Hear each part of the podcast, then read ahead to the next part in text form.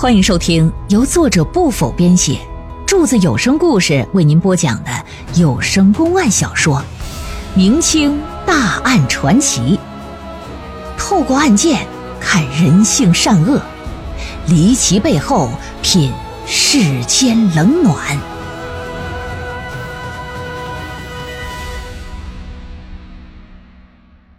海公案之寡妇被害第四回。周六一听涂元这么一说，不由得呀，可就叹了一口气儿。哎，能不可惜吗？他还那么年轻，连媳妇儿都没娶呢，也没说给老张家留个后。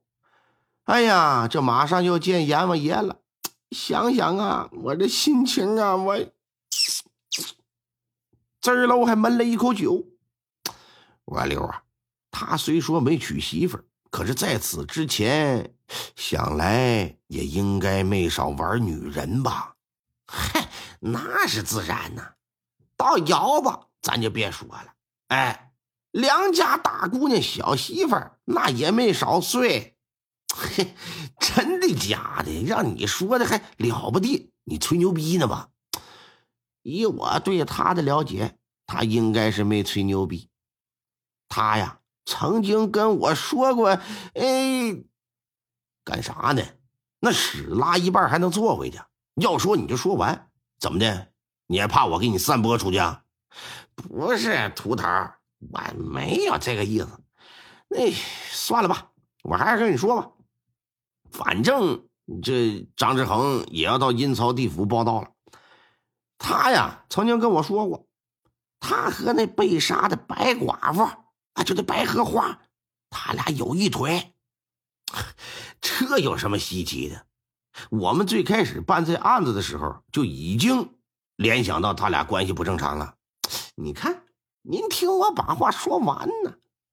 张志恒跟我说，不是他勾搭的白寡妇，而是他看上了另外一家的小娘子，想让白寡妇从中撮合。结果呢，白寡妇哎。反倒跟他成了好事了，他俩咕噜到一块儿去了。哦，那这么说，这张志恒看上哪家娘子了？他呀，还真跟我说过，哎，叫叫什么来着？哎，我我一时我还真想不起来，那姓挺嘎过，是不是他们庄上有一个叫做臧克清的人呢？啊啊！对，哎，那字念藏啊，我一直寻思念藏呢。啊，对，没错，藏克清就这名。他他媳妇叫邓邓邓邓小薇啊，对对对对对，邓小薇邓小薇。那他得手了吗？有白荷花从中帮忙，那小娘子自然跑不了啊。据张志恒说，他是通过迷药得的手。原本呐，只想搞人一把就走人的，可神不知鬼不觉的，那晚他去了白荷花家之前呢，服用了一些壮阳补肾的药。这他妈的一替做完之后难以解渴呀，这就又做了几替，筋疲力尽之后躺下就睡着了。第二天早上的时候，那小娘们一看旁边是他，所以秃头。您说白寡妇的死会不会跟那臧克清和邓小薇他们两口子有关呢？我我总感觉，行了，你就别瞎感觉了。张志恒已经被判了死刑，这案子也就到此为止了。除非有确凿的证据，否则胡乱说话，真要出了人命，你小子负责呀！嘿嘿嘿，您您当我什么也没说啊？当我放了个屁？来来来来，甭提甭提，来来喝酒喝酒喝酒。俩人又重新喝起来了。打饭馆里出来，涂元和周六分开之后啊，一溜小跑是直奔衙门去找海瑞海大人。见了大人之后，就把从周六那里打探来的消息啊，一五一十的就做了个汇报。大人听完之后，脑瓜子转了转，派人兵分两路。一路人去传唤周六，一路人去传唤臧克清和邓小薇。此外呀，还把张志恒从大牢里边也给提溜出来了。三方人啊，八个眼珠子到了一块，海瑞并没有让他们先见面，干啥呀？让人把大堂上的屏风从后头啊一隔为二，把臧克清、邓小薇他们夫妻带到了右边，张志恒放在了左边。之后呢，让周六给这上了大堂了。这三伙人呢，谁也不知道互相的存在。大堂之上，海瑞让周六把张志恒曾经和他说过的话再讲一遍。周六这才意识到自己酒后失言了。可是说出去的话就是泼出去的水，覆水难收啊！而且那图源也是衙门口的，你说假话这也不行啊！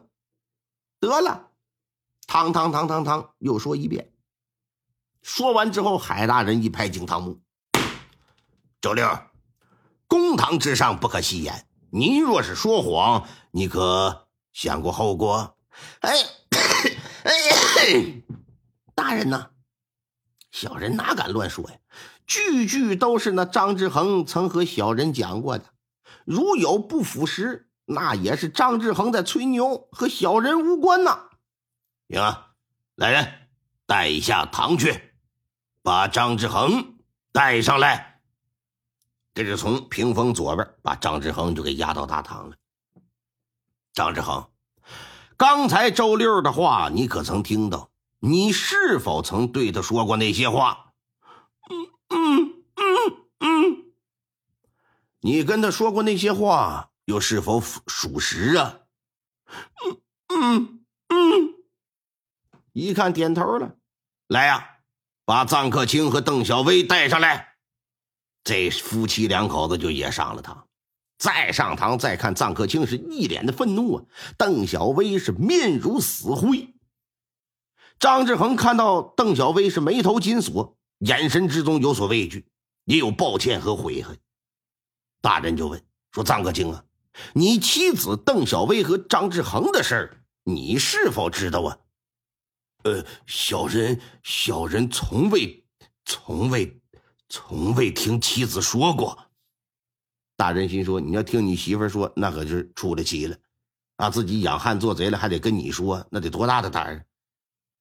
大人又看了看那娘们儿，说：“邓小薇呀，你是个妇道人家，又被张志恒奸淫，本官知道你一定是恨透他了，才会进行报复，所以本官不想对你用刑，你最好还是自己主动把事情交代了。若是态度好，我会酌情让你从轻发落。”哪知道大人说完这话之后，大堂之上是鸦雀无声。海瑞也不催他，也知道他需要时间呢，需要做思想斗争。只要一张嘴吐口的，哎，那是板上钉钉的事儿了，没跑的。哎，多等一会儿就多等一会儿吧。许久之后，邓小薇才轻叹一声啊，说：“奴家说。”随着他的交代，白荷花被害一案的全貌也随之啊全部的浮出水面来。原来呀，邓小薇和臧克清成亲的时候，张志恒当时并不在家。等他回到杨柳庄，有这么一天在村子里闲逛的时候，无意间在路上就看到这邓小薇了。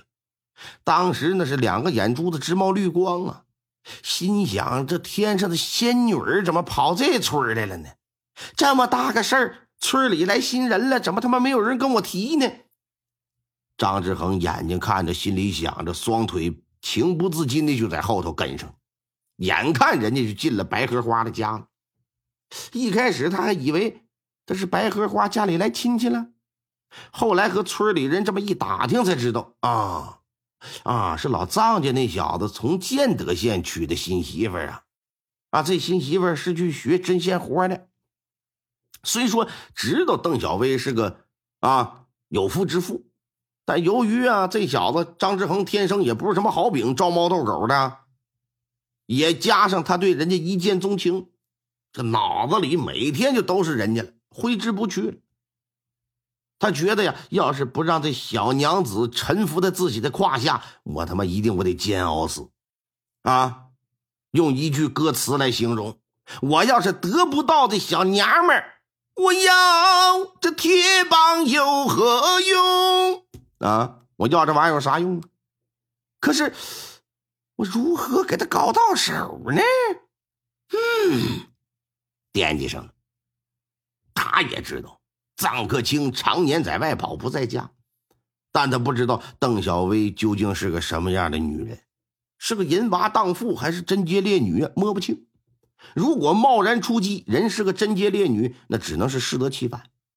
思量再三，一寻思呀，他经常去荷花那儿，我呀，不如让荷花来做个桥梁，让他当把王婆。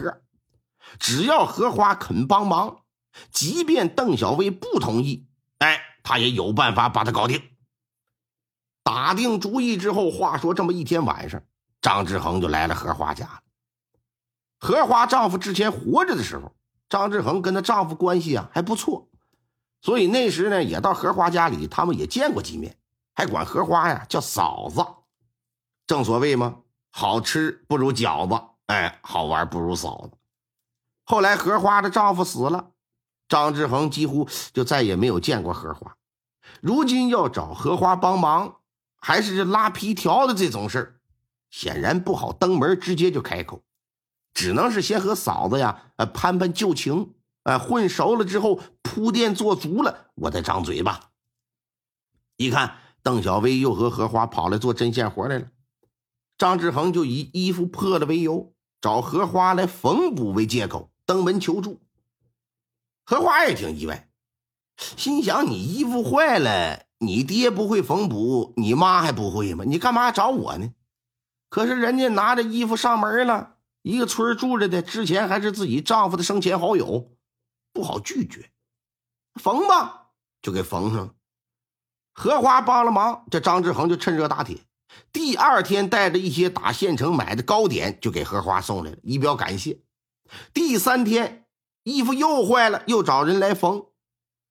等荷花帮了忙，又买东西上门感谢，反反复复，反正就是这么一个套路吧。撕了七八件衣服，哎，一晃。这七八天的时间就过去了。听众朋友们，本集播讲完毕，感谢您的收听。